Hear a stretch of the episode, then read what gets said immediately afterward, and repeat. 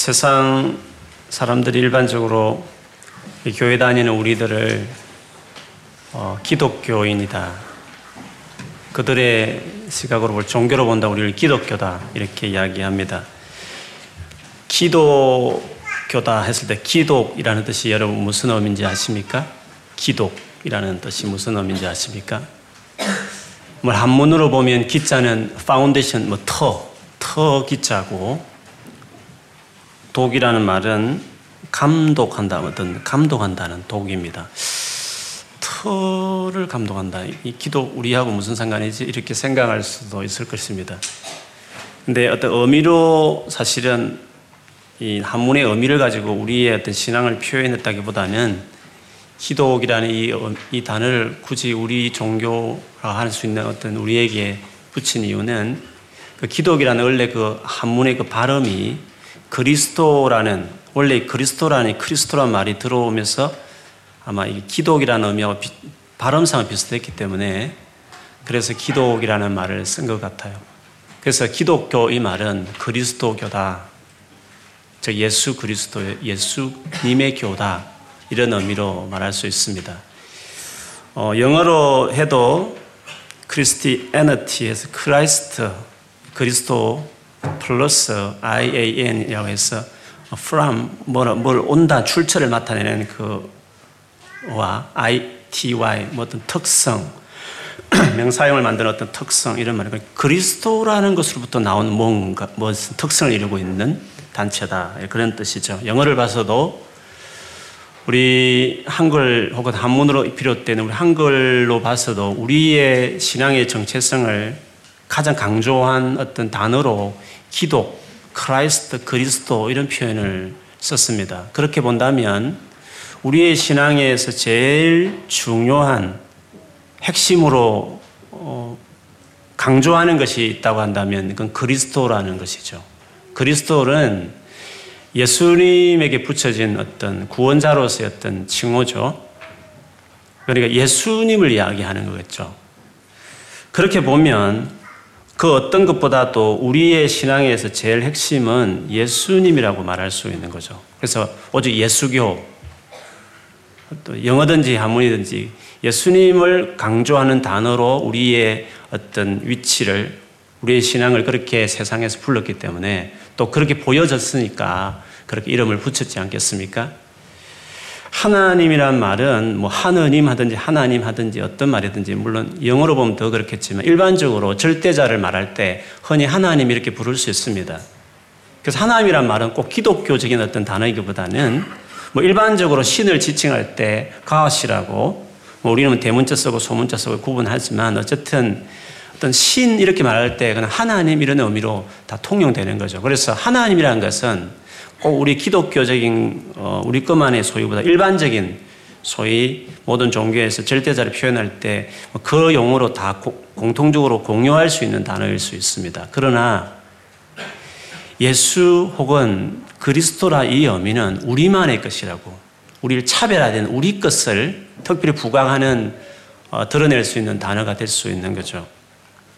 그렇게 본다면 우리의 신앙과 다른 종교와 가장 큰 차이를 이야기할 때 우리는 예수, 그러니까 그리스도를 이야기하지 않을 수가 없습니다. 예수님과 하나님과의 관계의 의미가 있는 거죠. 예수 그리스도와 하나님은 뗄래 뗄 수 없는 아주 절대적인 관계요.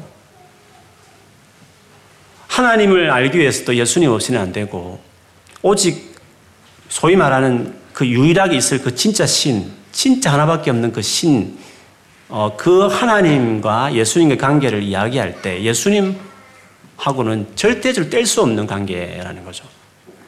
예를 들면 요한복음 5장 23절에 보면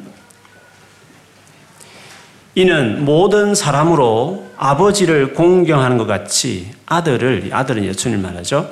아들을 공경하게 하려 하심이라. 아들을 공경하지 아니하는 자는 그를 보내신 아버지도 공경하지 아니하느니라 이렇게 말을 했습니다. 예수님을 공경하지 않으면 곧 우리가 말하는 소위 말하는 진짜 하나님 또 공경하지 않는 것이라 이런 뜻이죠. 그, 요, 그 유명한 요한복음 14장 6절에도 예수님의 그 월등함, 어떤 걸 비교할 수 없는 그 부분을 14장 6절에는 예수님 내가 곧 길이요 진리요 생명이니 나로 말미암지 않고는 그 아버지께로 갈 자가 없다 이렇게 이야기했습니다. 예수님만이 오직 그 절대자 하나님께 갈 수 있는 유일한 길이다. 예수님 그렇게 이야기를 하신 거죠. 요한복음 17장 3절에도 영생, 영원히 사는 영생이 어떻게 얻을 수 있느냐 하면 영생은 유일하신 참 하나님, 진짜 참 하나님 있을 거 아닙니까? 진짜 절대자 신이 있을 거 아닙니까? 그 참 하나님, 많은 신들을 말하지만 진짜 신은 하나 있다는 거죠. 참 하나님과 근데 그 하나님이 유일하게 보내신 아들 예수 그리스도를 아는 것이 영생이다 이렇게 이야기했습니다. 그렇게 본다면 영생은 진짜 참 하나님이 주시는 건데 그 참 하나님이 다름 아닌 그 아들을 보내어서 주셨기 때문에 그 아들이 유일한 어, 길이다. 그렇게 성경에 이야기하는 것입니다.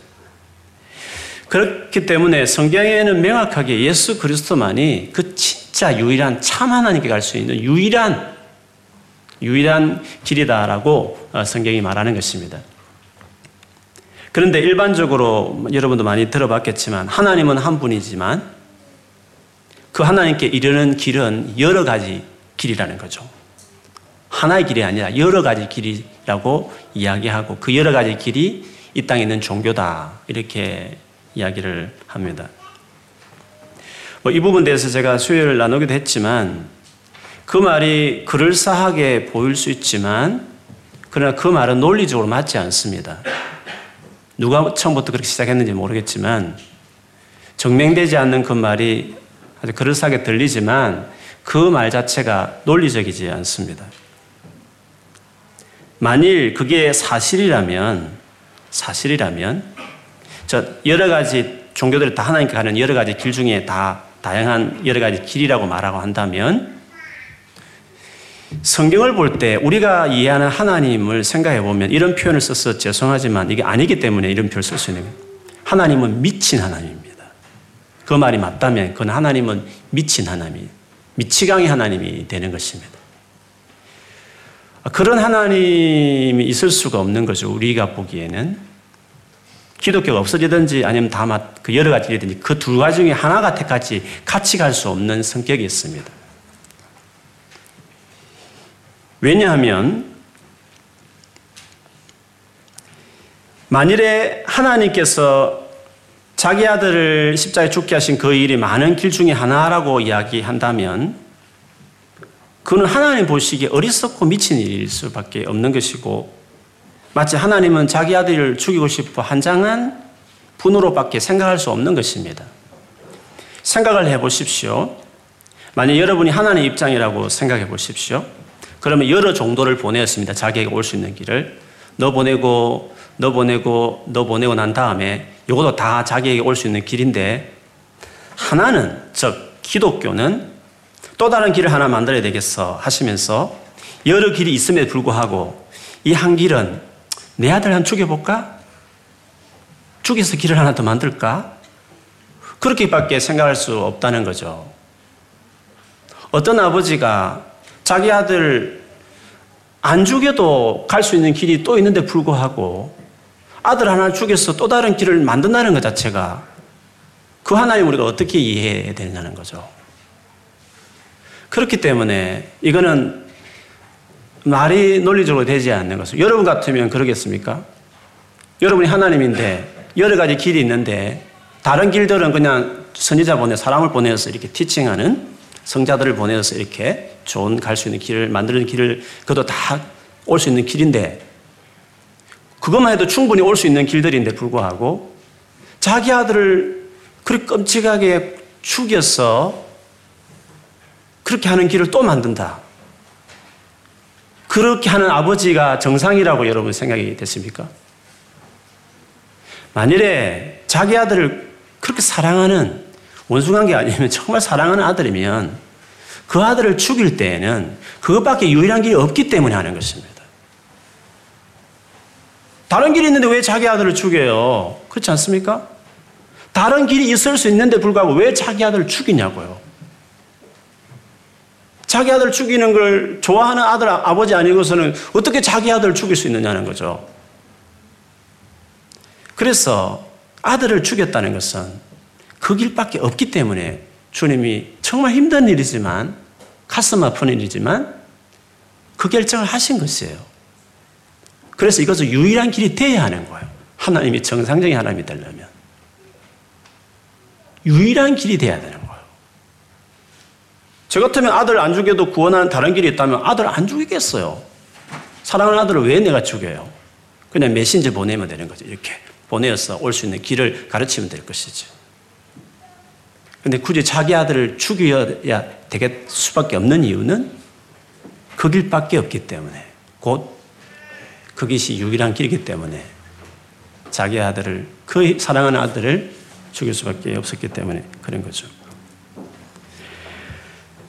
그래서 사도행전 4장 12절에 보면 다른 이로서는 구원을 얻을 수 없나니 천하 사람 중에 구원을 받을 만한 다른 이름을 우리에게 주신 일이 없음이라 말했더라.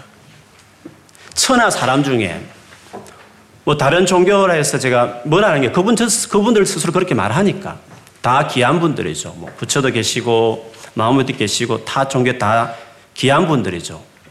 그러나 그분들도 사람이신데 천하 인간, 천하 사람들 중에 예수님 외에 하나님 편에서 구원의 길을 준 이가 없다고 말씀 하셨다는 거죠. 그게 논리적으로 말아요. 자기 아들을 죽인 일이 있는데 그 외에 다른 길이 있다. 그럼 그 아들을 왜 죽이, 안 죽여야 되는 거잖아요. 정상적인 아버지 생각이면. 심심해 다른 길도 만들었지만 내 아들도 죽여서 또 만들고 싶어. 그게 이상한 거잖아 말이죠. 그건 하나님이 아니죠. 그런 하나님을 믿을 필요도 없는 거죠. 그러나 자기 아들을 죽일 수밖에 없었던 것은 그것만이 유일한 길이니까. 다른 이름으로도 천하 인간의 어떤 이름으로도 천하 사람들 중에 어떤 사람도 예수 외에 구원의 길이 없다 하는 것이 그게 맞는 거예요. 그래서 우리의 구원의 문제는 결국 예수 그리스도가 어떤 분이냐, 어느 정도 비중 있는 분이냐, 하나님께서 왜 유일하게 당신이 갈 수 있는 길이 왜 자기 아들 예수 그리스도밖에 없냐? 하나님이 어떻게 예수님에 대해서 증거하셨느냐? 이것을 아는 것은 우리의 구원에 있어서 정말 중요한 것이에요. 그래서 우리의 신앙을 표현할 때 많은 말들이 있을 수 있지만 기독교, 크리스티아니티, 그리스도, 예수 그렇게밖에 어, 단어를 말을 한다면 그렇게밖에 말을 할 수 없고 그것이 적절한 우리에 대한 신앙의 표현이다. 대표로적인 이름으로 말할 수 있다. 그렇게 할 수 있는 거죠. 그래서 저희가 이번 성탄절 수련회에 예수 그리스도를 깊이 알자.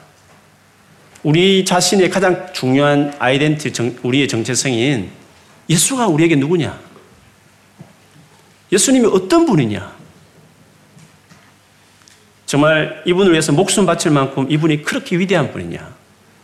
하나님이 이렇게 예수님을 귀하게 보셨느냐? 이거를 제대로 아는 것이 필요하겠다 싶어서 예수 그리스도를 깊이 아는 시간을 좀 가지고 싶습니다. 이런 예수님의 어떤 유니크한 유일성, 예수님 외에 다른 어떠한 길도 없다는 것을 유독 많이 강조하는 책을 찾아본다면 성경에서 골로새서를 이야기할 수 있어요. 그래서 골로새서는 예수 그리스도 그 한 분에 대해서 유독 강조하는 어, 책이라고 말했습니다. 바울이 이 책을 쓰게 된 배경도 마찬가지죠. 당시에 예수 그리스도 외에 다른 길들이 있다고 말하는 가르침들이 있었다는 거죠. 오늘날처럼 예수님 외에도 다른 길이 있다고 말하는 거짓 교사들, 이단들이 있듯이 그 당시에도 그게 있었던 것입니다. 예수를 믿어라. 그렇지만 다른 것도 같이 될 수 있다. 여러 가지 길이 있다. 예수님만, 온리 예수님만, 온리 지저스만 아니라 다른 길이 있을 수 있다.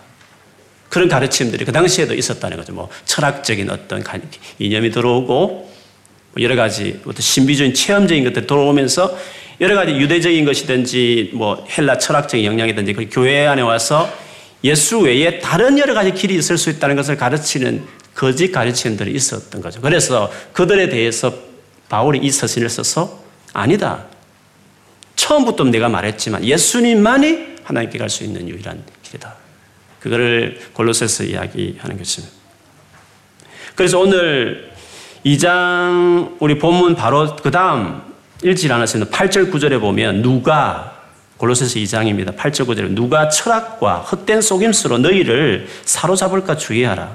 이것은 사람의 전통과 세상의 초동 학문을 따름이요 그리스도를 따름이 아니니라. 그 안에는 신성의 모든 충만이 육체로 거하시고 너희도 그 안에서 충만하여졌으니 그는 모든 통치자와 근세의 머리시라. 한마디 말하면 예수 그리스도 외에 다른 길이 있다고 말하는 그런 사람이 어디 만들어낸 그럴싸하게 보여지는 말들에 대해서 속지 마라. 예수님 안에 하나님의 모든 것이 다 있다. 예수님이 전부다. 그런 식의 말씀을 하신 것이죠. 오늘 본문 답시 앞으로 가봐도 본문을 봐도 그렇습니다. 오늘 골로새 성도들에게 예수 그리스도가 누구지를 알게 하고 그분을 제대로 믿고 섬길 것을 어, 바울이 강조하고 있는 것입니다. 2절부터 보시면 이렇습니다. 너희가 서로 마음으로 위로하고 또 연합, 서로 하나가 되어서 확실한 이해, 그 이해지만 풍성한 이해, 확실하면서 풍성한 그 이해를 가지라고 하는 거죠. 어떤 지식을 가지라는 거죠.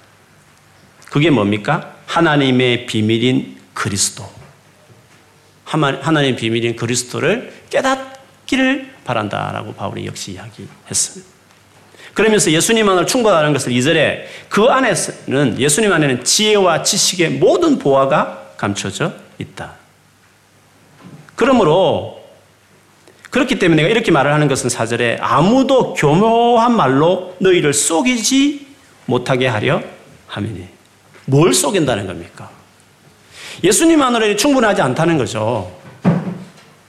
그런 말들이 예전에도 있었고 지금도 있고 앞으로도 아마 있을 것이에요.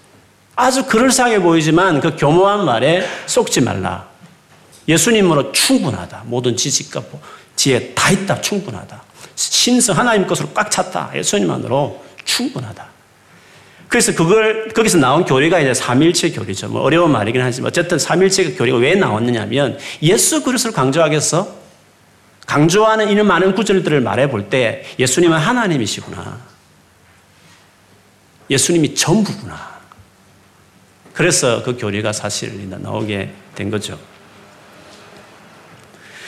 그래서 6절에 가보면, 5절에 어, 어, 가보면 바울이 내가 지금 육신으로는, 몸으로 너희 떠나 있지만 마음으로는 사실 너희와 같이 있다 말하면서 질서 있게 행하고 그 뒤에 보면 5절 같은 그리스도를 믿는 너희 믿음이 굳건한 것을 기쁘게 봅니다.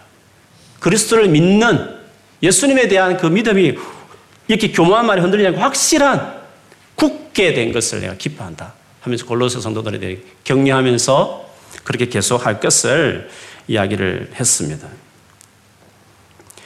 그래서 오늘날도 마찬가지지만 여러분이 정말 기독교인이면 우리가 정말 기독교인이라고 말할 때, 우리 교회 와서 제대로 된 어, 교인이 된다고 말할 때 그 차이가 뭐냐 하면 결국 그 차이는 뭐 하나님에 대해서 이야기할 수 있어요. 뭐 다른 종교에서 하나님 어떤 분이 말하든지 하나님에 대한 이야기를 많이 할 수 있지만 가장 큰 차이는 예수 그리스도를 누구냐고 아는 것이 중요한 거죠.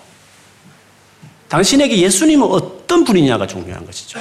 어느 정도 정말 성경에서 말하는 그런 예수님으로 믿고 있는 건지 아니면 다른 어, 좀 못한 여러 가지 모양을 예수란 이름을 쓰지만 과연 하나님이 증거하신 성경에서 말하는 예수라는 그 비중으로 믿는 거지. 그래서 정말 기독교, 기독교인, 예수의 사람, 예수를 전적으로 높이는 그런 기독교인, 그리스도인, 이렇게 붙일 수 있느냐. 그래서 예수님에 대해서 그리스도에 대해서 어떻게 아느냐가 결국 우리를 우리 되게 한다는 것을 어, 말수 있습니다.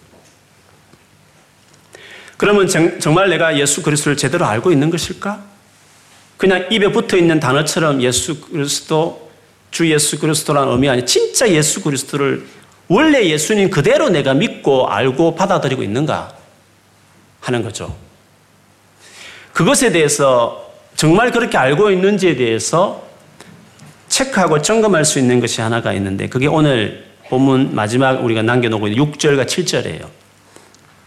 이 구절은 예수 그리스도에 대한 믿음이 굳게 서면 원래 바울이 예수님들 원래 전했던 이 교훈을 굳게 붙들고 있는 사람은 다르다는 거죠. 어떻게 다른가? 6절, 7절 한번 같이 읽어볼까요? 여러분 한번 읽어주시겠어요? 6절, 7절 시작.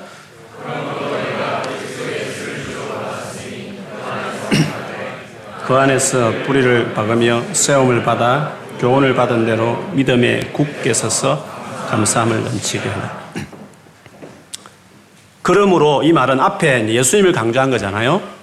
하여튼 예수님 뭐 부족하다고 말하는 그런 많은 말들을 그 속지 말라고 말하는 그러므로 너희가 그리스도 예수를 주로 받았다는 거예요. 믿었다는 거죠. 처음 예전에 믿은 걸 주로 받아들였으니까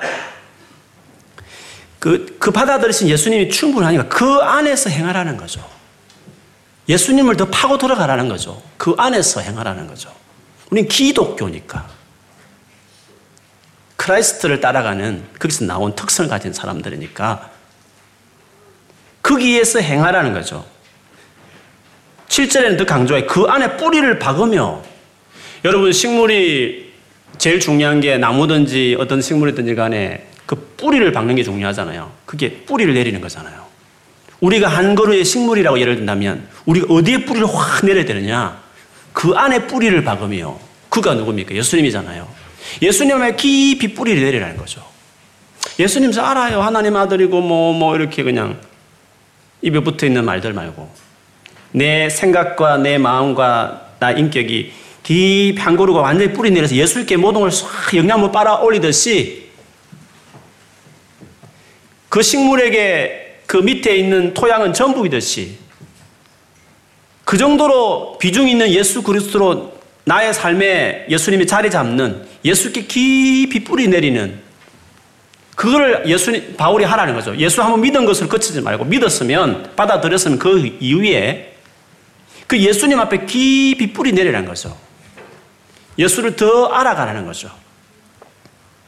그래서 바울은 빌리포스에 보면 내가 예수를 다 안다고 말하지 않는다고 말하면서 표대를 향해 간다 그 표현을 쓰면서 예수님을 아는 지식이 너무 너무 놀라워서 그 예수를 더 알기 위해서 모든 걸 다 배설물 여기고 간다 할 줄은 예수를 알면 알수록 더 들어가도 더 놀라운 거죠.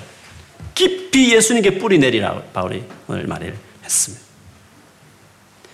그리고 세움을 받아 마치 건물의 예를 들면서 높이 높이 건물을 올라가듯이 이렇게 세움을 받으라고 어디에 예수 그리스도 위에서 세워가라고 자기 인생을 그렇게 이야기를 했습니다. 이것이 바울이 말한 일관된 교훈이었어요. 절대적인 예수님, 유일한 예수 그리스도, 충분하신 예수 그리스도. 이것이 원래 바울이 전했던 가르침이었어.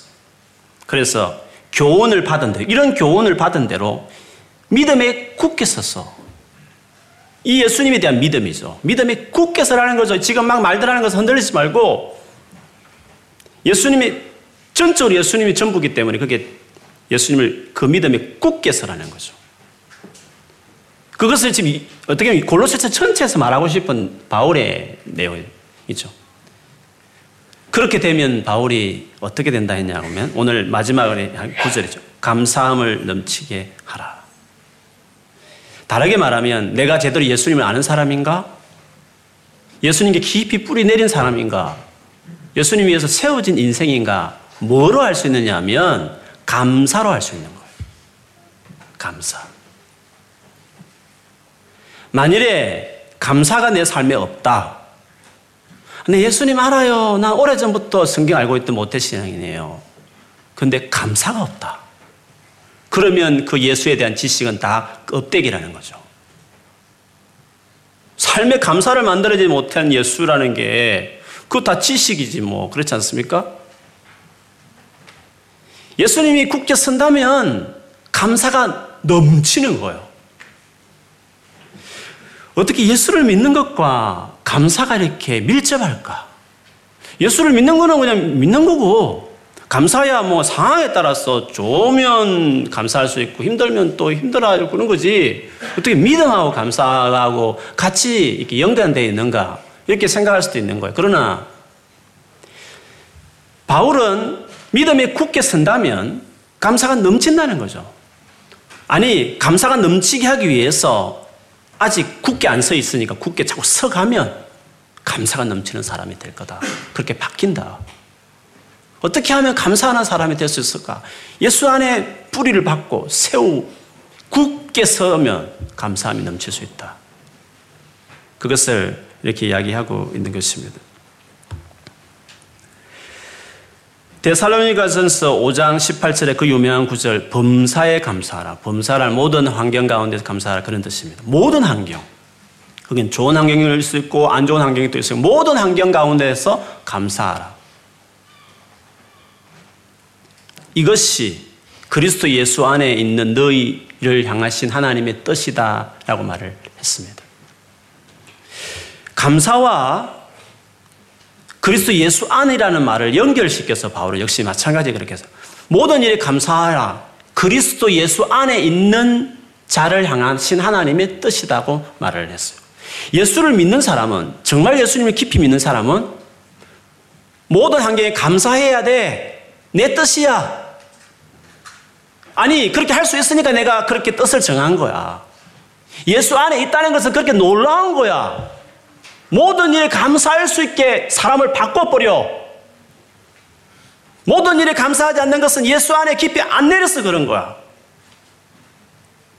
예수 그리스도 안에 있는 자들에게 항하신 하나님의 뜻이 있는데 뜻대로 다 살고 싶어요. 하나님 뜻이 있는데 범사에 감사하라는 거죠. 범사. 좋은 일 있을 때만 감사하라 했으면 이해가 되겠지만 모든 환경 가운데서 언제나 모든 환경 가운데서 감사하라. 그것이 그리스도 안에 있다고 한다면 그게 정확하다고 말하면 그게 정확하면 정말 예수를 믿는다고 말한다면 하나님이 당당하게 나 그렇게 너가 해주기를 바래. 그렇게 해야 되는 거야. 그렇게 할 수 있으니까 내가 그렇게 자신있게 말하는 거야. 예수는 놀라운 거야. 대충 알아서 그렇지 깊이 예수님을 뿌리내리고 알면 그 정도로 감사할 수 있어. 감사가 넘칠 수 있다. 동일한 의미로서 그렇게 이야기를 했습니다. 그러면 왜 예수를 깊이 알고 예수님께 깊이 뿌리 내리면 이렇게 감사하는 사람이 될 수 있을까? 그것은 이것을 알려면 구약 성경을 조금 같이 살펴서 좀 보는 게 필요해요. 구약 성경에 여러분 감사라는 단어를 여러분 검색을 딱 쳐서 그 구절들 쭉 보면 뭐 감사 제물도 많이 나오지만 유독 감사라는 어떤 장면이 막 감사를 하는 이스라엘 백성들이라든지 막 감사하는 장면이 나올 때 유심히 구절을 보면 반복되는 것이 하나 있어요. 예를 들면 제가 이렇습니다. 역대하에 보면 솔로몬 시대에 어떤 성전을 성전에서 예배 드리는데 하나님이 막 임재했어요. 그때 그들이 막 감사를 하는데 왜 감사하는지를 이렇게 고백을 했어요. 제가 읽어드리면 이스라엘 모든 자손은 불이 내리는 것과 하나님의 영광이 성전 위에 있는 것을 보고 돌을 깐 땅에 엎드려 경배하며 하나님께 감사하여 이르되 그들이 뭘 감사했느냐 이르되 선하시도다 그의 인자하심이 영원하도다 하나님 선하시도다 인자하심 그 사랑이 영원하구나 그렇게 고백했습니다. 에스라서도 보면요. 나중에 포로 끌려가다 돌아온 사람들이 쓴 책이 에스라인데 에스라 3장 11절에 보면 찬양으로 화답하며 여호와께 감사하여 이르되 주는 지극히 선하심으로 그의 인자하심이 이스라엘에게 영원하시도다. 똑같은 의미로 썼죠. 시편 가보면 감사의 말이 나오는데 시편 106편, 106편 또 지금 117편도 마찬가지고 그 다음 118편도 마찬가지고 가장 감사가 많이 나오는 136번에는 더 확실해요. 그 106편 1절에 가보면 할렐루야 하나님께 감사하라. 왜? 그는 선하시며 그 인자하심이 영원함이로다. 그러므로 감사는 성경에 보면 하나님 그분의 그, 그 초시고 인자하신 선하심 때문에 그것이 일시지 않고 영원한 것으로 인하여 감사하라. 감사할 수밖에 없다라고 이야기했다는 것입니다. 그렇기 때문에 감사는 결국 하나님의 그 사랑과 인자하심과 밀접한 관련이 있다는 것을 알 수 있습니다. 그러면 다시 돌아와서 왜 예수 그리스도를 믿는 것이 그러면 감사일이 될까요? 그것도 넘치는 감사로 바뀌고 항상 감사하는 것으로 예수 그리스도 안에 있는 자는 그렇게 될 수 있을까요? 그 이유는 하나님의 그 인자하심, 그 사랑의 절정이 그리스도로 나타났기 때문에 그래요. 예수 그리스도를 통해서 하나님의 사랑이 절정을 클라이막스를 이루었기 때문에 예수를 믿는다는 것은 그 사랑을 확인하고 그 사랑을 받아들이는 것이고 그 사랑 안에 있는 것이 예수님 앞에, 예수님 안에 뿌리 내린다는 것은 그 사랑의 절정에 자기 인생을 세우는 것을 이야기하는 거예요. 그러므로 예수를 믿는다는 사람이 하나님의 사랑을 알 수, 모를 리가 없고 그 사랑이 두드러진 건데 예수님 안에 더 뿌리 내면 뿌리 내서 파고 들어가면 파로 들어갈 수도 예수님은 천당 간다라는 뭐 그런 관점보다도 놀라운 사랑, 말할 수 없는 하나님의 사랑을 알기 때문에, 때문에 예수님 안에 뿌리 내리면 때릴수록 선하심과 인자하심을 알기 때문에 하는 감사가 터져 나올 수밖에 없는 거죠. 상황이 안 좋을 때도. 그 사랑이 어떤 사랑인데 생각해 보면 모든 상황에서 넘치는 감사로 하나님께 그렇게 드리게 되는 것입니다. 우리가 아직 죄인 되었을 때에 그리스도께서 우리를 위하여 죽으심으로 하나님께서 우리에게 대한 자기의 사랑을 확정하셨느니라. 내가 너희를 얼마나 사랑하는지 내가 구약시대 쭉 많이 보여줬어. 그래서 그때마다 그들이 감사를 고백했어. 그러나 확실한 증거를 내가 보여줄게. 내 아들을 네가 죄인 되었을 때 여전히 죄를 짓고 있을 그때에도 내가 너를 위해서 하나밖에 없는 내 아들을 내 아들을 너 대신 죽게 함으로 내가 내가 내가 너희를 향하여 얼마나 사랑하는지를 확실히 증거, 확정해 보였다는 거죠. 예수 그리스도를 믿는 게 뭡니까, 여러분? 교리적으로 다 믿습니까? 예수를 믿는다는 것이 뭔 말입니까? 하나님 사랑과 연결시켜서 예수를 믿는다는 것이 뭡니까? 예수를 믿는 사람이 된다는 것이 뭡니까? 예수를 믿는 믿음이 깊어간다는 것이 무슨 의미가 우리에게 있습니까? 그 말할 수 없는 하나님의 사랑을 아는 것이고 그 사랑을 내가 확신하는 것이고 그 사랑에서 내가 감격해 하는 것, 그 사랑에 매여가는 것을 이야기하는 거죠. 그것 생각해 보면 그리스도 예수 안에 있는 자들에게는 하나님이 명령하기를 모든 일에 감사해. 모든 일에 감사하는 거 당연한 거 아니니? 네가 어떤 사랑을 입었는데 예수가 너에게 어떻게 했는데 내가 너에게 어떤 사랑을 보여줬는데 그 사랑 안에 있다고 하는 네에게 내가 모든 일에 감사하는 것이 그게 잘못된 말이야? 그렇게 힘들고 어려운 상황에 있어서 그래도 감사하라고 말하는 것이 내가 잘못 말하는 거야? 예수 그리스도 안에 있는 자들에게 하나님이 그들을 향하신 뜻이라는 거죠. 모든 일에 감사하라. 네가 내 사랑을 몰라서 그런 거야. 십자가 다 교리야. 믿는다 하면서도 다 지식이야. 그러니까 감사하지 않는 것이 내가 내 아들을 죽였어. 내가 내 아들을 너를 위해 죽었어. 네가 내 말들 듣지 않을 죄인 되었을 때, 여전히 죄인이 있을 때도 내가 내 아들을 너를 위해 죽었어.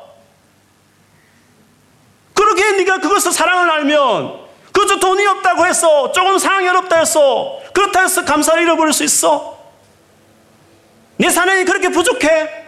그 어려움보다도 극복하지 못할 만큼 그렇게 너 어려움이 그렇게 심해? 네가 내 사랑을 알아? 그리스도 예수 안에 있으면 모든 일에 감사하는 건 당연한 거야. 그렇지 않니? 이게 명령이야. 이게 당연한 거야. 그리스도 안에 뿌리 내리면 그, 그것은 그 사랑을 알게 되면 그 인자가 영원하구나, 놀라운 사랑이구나 알게 되면 감사하게 되듯이 믿음과 예수 그리스도의 믿음과 감사는 완전히 연결되어 있는 거예요. 그래서 바울이 예수님을 끝까지 붙들어라 교만한 말 듣지 말고 계속 예수를 믿으라고 말한 이후에 그렇게 해서 믿음에 굳게 서서 감사가 넘치게 하는 사람이 되라 라고 이야기한 것입니다. 자 그렇게 본다면 진짜 예수를 믿는 사람과 예수를 믿지 않는 분과의 차이를 만들어낸다면 여러분 어떤 차이를 만들 수 있을까요? 삶으로 비교해 봤을 때 예수를 믿는 이런 예수를 믿는 사람과 예수를 믿지 않은 사람과의 삶의 차이가 있다고 한다면 뭐를 말할 수 있을까요? 교회 가는 거 일요일 날? 뭐 술, 담배 좀 절제하는 거? 좀 착하게 살아가는 거? 뭐 성경적인 성경 이야기 하는 거? 뭐 그것이 우리의 차이입니까?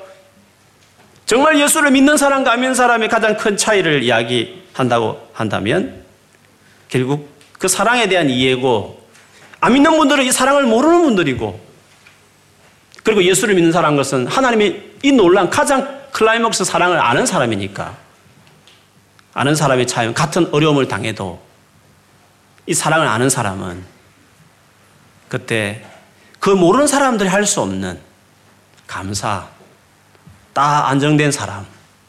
뭔가 모르지만 저렇게 힘들어도 뭔가 딱 안정이 있는 듯 보여지는 그 내면을 들어가 보면 그 하나의 놀란 사랑에 대한 그 감사가 foundation이 되어 있으니까. 그래서 그 안에 감사가 차이라는 거죠. 일 잘 풀렸을 때, 내가 계획하는 것이 이루어질 때, 모습껏 가는 분도 저리 가는 분도 다 감사할 수 있어요. 다 감사한 건 낼 수 있어요. 그것으로 우리 차이를 말할 수 있는 게 아니에요. 놀란 사랑을 알았으면 말 못할 이해 안 되는 자기 아들을 바친 사랑을 정말 받아들인 사람이면 도무지 감사할 수 없는 상황 가운데서도 감사를 해내는 것이 다르다. 진짜 사랑을 받은 것을 아는 사람은 다르다 하고 보여줄 수 있는 것이죠. 다니엘이 그 생애 가운데 죽을 위기를 한번 겪었지 않습니까? 그 바벨론 왕이 한 달 딱, 한 달 동안만 그 왕의 신상 앞에 절을 하면 절을 다 하라고 말하면서 만일에 그거 절하지 않으면 사자굴에 던지겠다고 이야기를 했습니다. 전국 방방곡곡 다 어나운서 했고 다 조서를 다 붙였다는 거죠. 그것을 한 이유는 그 신하들이 다니엘을 죽이려고 아무리 따져봐도 행정적으로 뭐다 흠을 잡을 수 없으니까 신앙으로 긁어 넘어지기 위해서 그 한 달 동안 하나님을만 섬기는 그 다니엘을 긁어 넘어지기 위해서 그 계략으로 그 일을 사실 했죠. 다니엘이 이렇습니다. 다니엘이 이 조서에 왕의 도장이 찍힌 것을 알고도 자기 집에 돌아가서는 윗방에 올라가 예루살렘으로 향한 창문을 열고 전에 하던 대로 하루에 세 번 무릎을 꿇고 기도하며 그의 하나님께 감사하였더라. 그렇게 했습니다. 이 상황이 뭐 좋아서 감사했겠습니까? 생명이 위태로운 죽을 수도 있는 두려운 상황인데 불구하고 그의 기도의 내용은 감사로 이루어졌죠. 그렇죠? 왜 감사했을까요? 상황 그렇지 않은데 왜 감사했을까요? 하나님의 사랑을 알았으니까. 믿음이라는 것은 하나님의 사랑을 아는 것을 이야기하는 거예요. 그래서 그는 기도하면서 그 하나님께 감사했다라고 말했습니다. 여러분 그렇게 좋아하는 빌리포서 4장 6, 7절에도 그런 말 있지 않습니까? 아무것도 염려하지 말고 이 말은 염려하는 게 있다는 거죠. 그러니까 염려하지 말라는 말을 했지 않겠습니까? 아무것도 염려하지 말고 뭐라 했습니까? 기도하라 했죠. 오직 오직 오직 모든 일에 기도하고 좀 더 간절한 강구로 하나님께 아래라고 말했어요. 뭐 당연한 거죠. 어려울 때 하나님께 기도하고 간절히 또 간구하고 기도하는 것은 당연한 거죠. 그런데 거기서 우리가 눈여겨봐야 될 부분은 그거예요. 아래되 감사함을 아래라 그렇게 이야기를 했어요. 좀 이상한 거죠. 염려가 있어서 기도하는데 어떻게 감사라는 말로 아랜다는 거. 그건 말이 안 되는 거죠. 감사라는 것은 염려가 해결되었을 때 하는 것이에요. 일반적으로 보면. 모든 종교는 다 그런 것이에요. 그러나 예수 그리스도 안에 있는 자들에게는 다른 거예요. 염려가 있지만 염려가 있어 그걸 아랠 때 감사함을 아뢰라고 이야기를 했어요. 왜 그럴까요? 모든 지각에 뛰어난 하나님 평강이 그리스도 예수 안에서 너희 마음과 생각을 지키시리라. 그 말씀을 하셨어요. 감사함으로 염려가 있어도 염려가 되는 상황에 있어도 감사함으로 기도할 수 있는 것은 결국 하나님 사랑을 알기 때문에 그런 거죠. 하나님이 어떻게 나를 사랑했는지 알기 때문에 그 사랑이 이그 사랑이 이 아무리 염려가 있어도 이 염려가 그 사랑을 침범할 수 없고 넘어뜨릴 수 없으니까 아무리 염려가 되어도 감사의 마음은 여전한 거죠. 그래서 염려의 문제 놓고 기도를 하지만 그의 삶의 그의 마음의 중심의 파운데이션은 감사가 딱 세트되어 있는 거예요. 그 감사에 즉 신뢰함으로 어떻게 나를 사랑했는데 하나님을 신뢰함으로 하나님 힘들지만 독생자 아낌없이 주신 하나님 그 마음으로 이 문제 도와달라고 하지만 감사의 그 정서를 여전히 간직한 채로 염려를 놓고 하나님 앞에 기도하게 되는 것입니다. 자기 아들을 아끼지 않고 내어주신 이가 그 아들과 함께 무엇을 아까워하시겠느냐 하신 로마서 8장 32절 말씀 그대로 아들을 아끼지 않고 내어주신 하나님 몇 천억을 주실 수 있는 분이 백만 원 주는 것은 그는 그거는 문제가 아닌 거죠. 왜 그러면 그렇게 아들까지 아끼지 않고 주신 분이 내 삶에 인색할까? 그건 하나님 이유가 있으시겠죠. 내가 알지 못하는 더 선한 이유가 있으시겠죠. 내가 몰라서 그렇다 치고 몰라도 믿을 수 있는 것은 십자가에 나타난 사랑이 너무 확실해서 그러는 거죠. 그래서 그 예수 그리스도 안에 뿌리 내리면 즉 예수 그리스도를 통해 나타난 그 하나님 인자 영원한 그 놀라운 사랑에 깊이 뿌리낸 인생이 되면 우리는 그렇게 모든 일에 감사하게 되는 것입니다. 그래서 에베소서 5장 20절에 보면 이런 말씀이 있습니다. 범사에 범사에 우리 주 예수 그리스도 이름으로 항상 아버지 하나님께 감사하며 감사하되 범사에 감사하였습니다. 그리고 언제? 항상. 범사에 항상. 무슨 일이 있어야 감사하죠? 모든 것에. 언제 감사하죠? 항상. 왜? 예수 그리스도의 이름으로. 예수 그리스도 그분에 나타난 사랑이 이 정도로 놀랐기 때문에 그거를 제대로 아는 정상적인 그리스도인이면 모든 일에 감사하고 항상 감사하는 게 된다. 그렇게 말을 했습니다. 우리가 정상적인 그리스도인이 아닌 거죠. 뭔가 지금 문제가 있는 것이죠. 이 에베소서 5장 20절은 그 앞에 앞에 구절에 가보면 술 취하지 말라 이는 방탕한 것이니 오직 성령으로 충만을 받으라 하시면서 이어서 나오는 구절 중에 한 구절이에요. 그 말은 성령 충만한 그리스도인을 이야기하는 거죠. 성령 충만하다는 것은 정상적인 그리스도인이다 이 말이죠.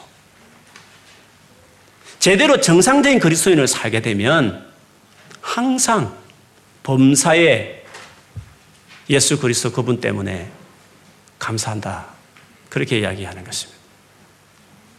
우리가 감사하지 않는 것은 물론 인간적으로 보면 다 이해돼요. 이런 어려움이 있어서 감사 못하고 저런 어려움이 있어서 감사 못하고 이런 상처를 받았기 때문에 감사 못하고 다 이해될 수 있습니다. 그러나 그거는 예수님 모르는 사람들이 하는 거죠. 예수님이 사랑을 없이 하면 다 이해돼요. 그러나 예수 그리스도 안에 있다면 그 이해 안 될 일이에요. 그건 정상이 아닌 거예요. 성령 충만한 그리스도인이 되면 항상 범사에 감사할 수 있다라고 이야기했습니다. 그래서 예수를 믿는 것은 놀라운 것이에요. 예수 믿는 것을 어느 정도 놀라운 게 생각할지 모르겠지만 이건 진짜 놀라운 것이에요. 모든 상황 가운데서도 언제나 감사할 수 있는 삶이 가능한가? 그게 가능한다면 이거보다 놀라운 삶이 어디 있겠습니까?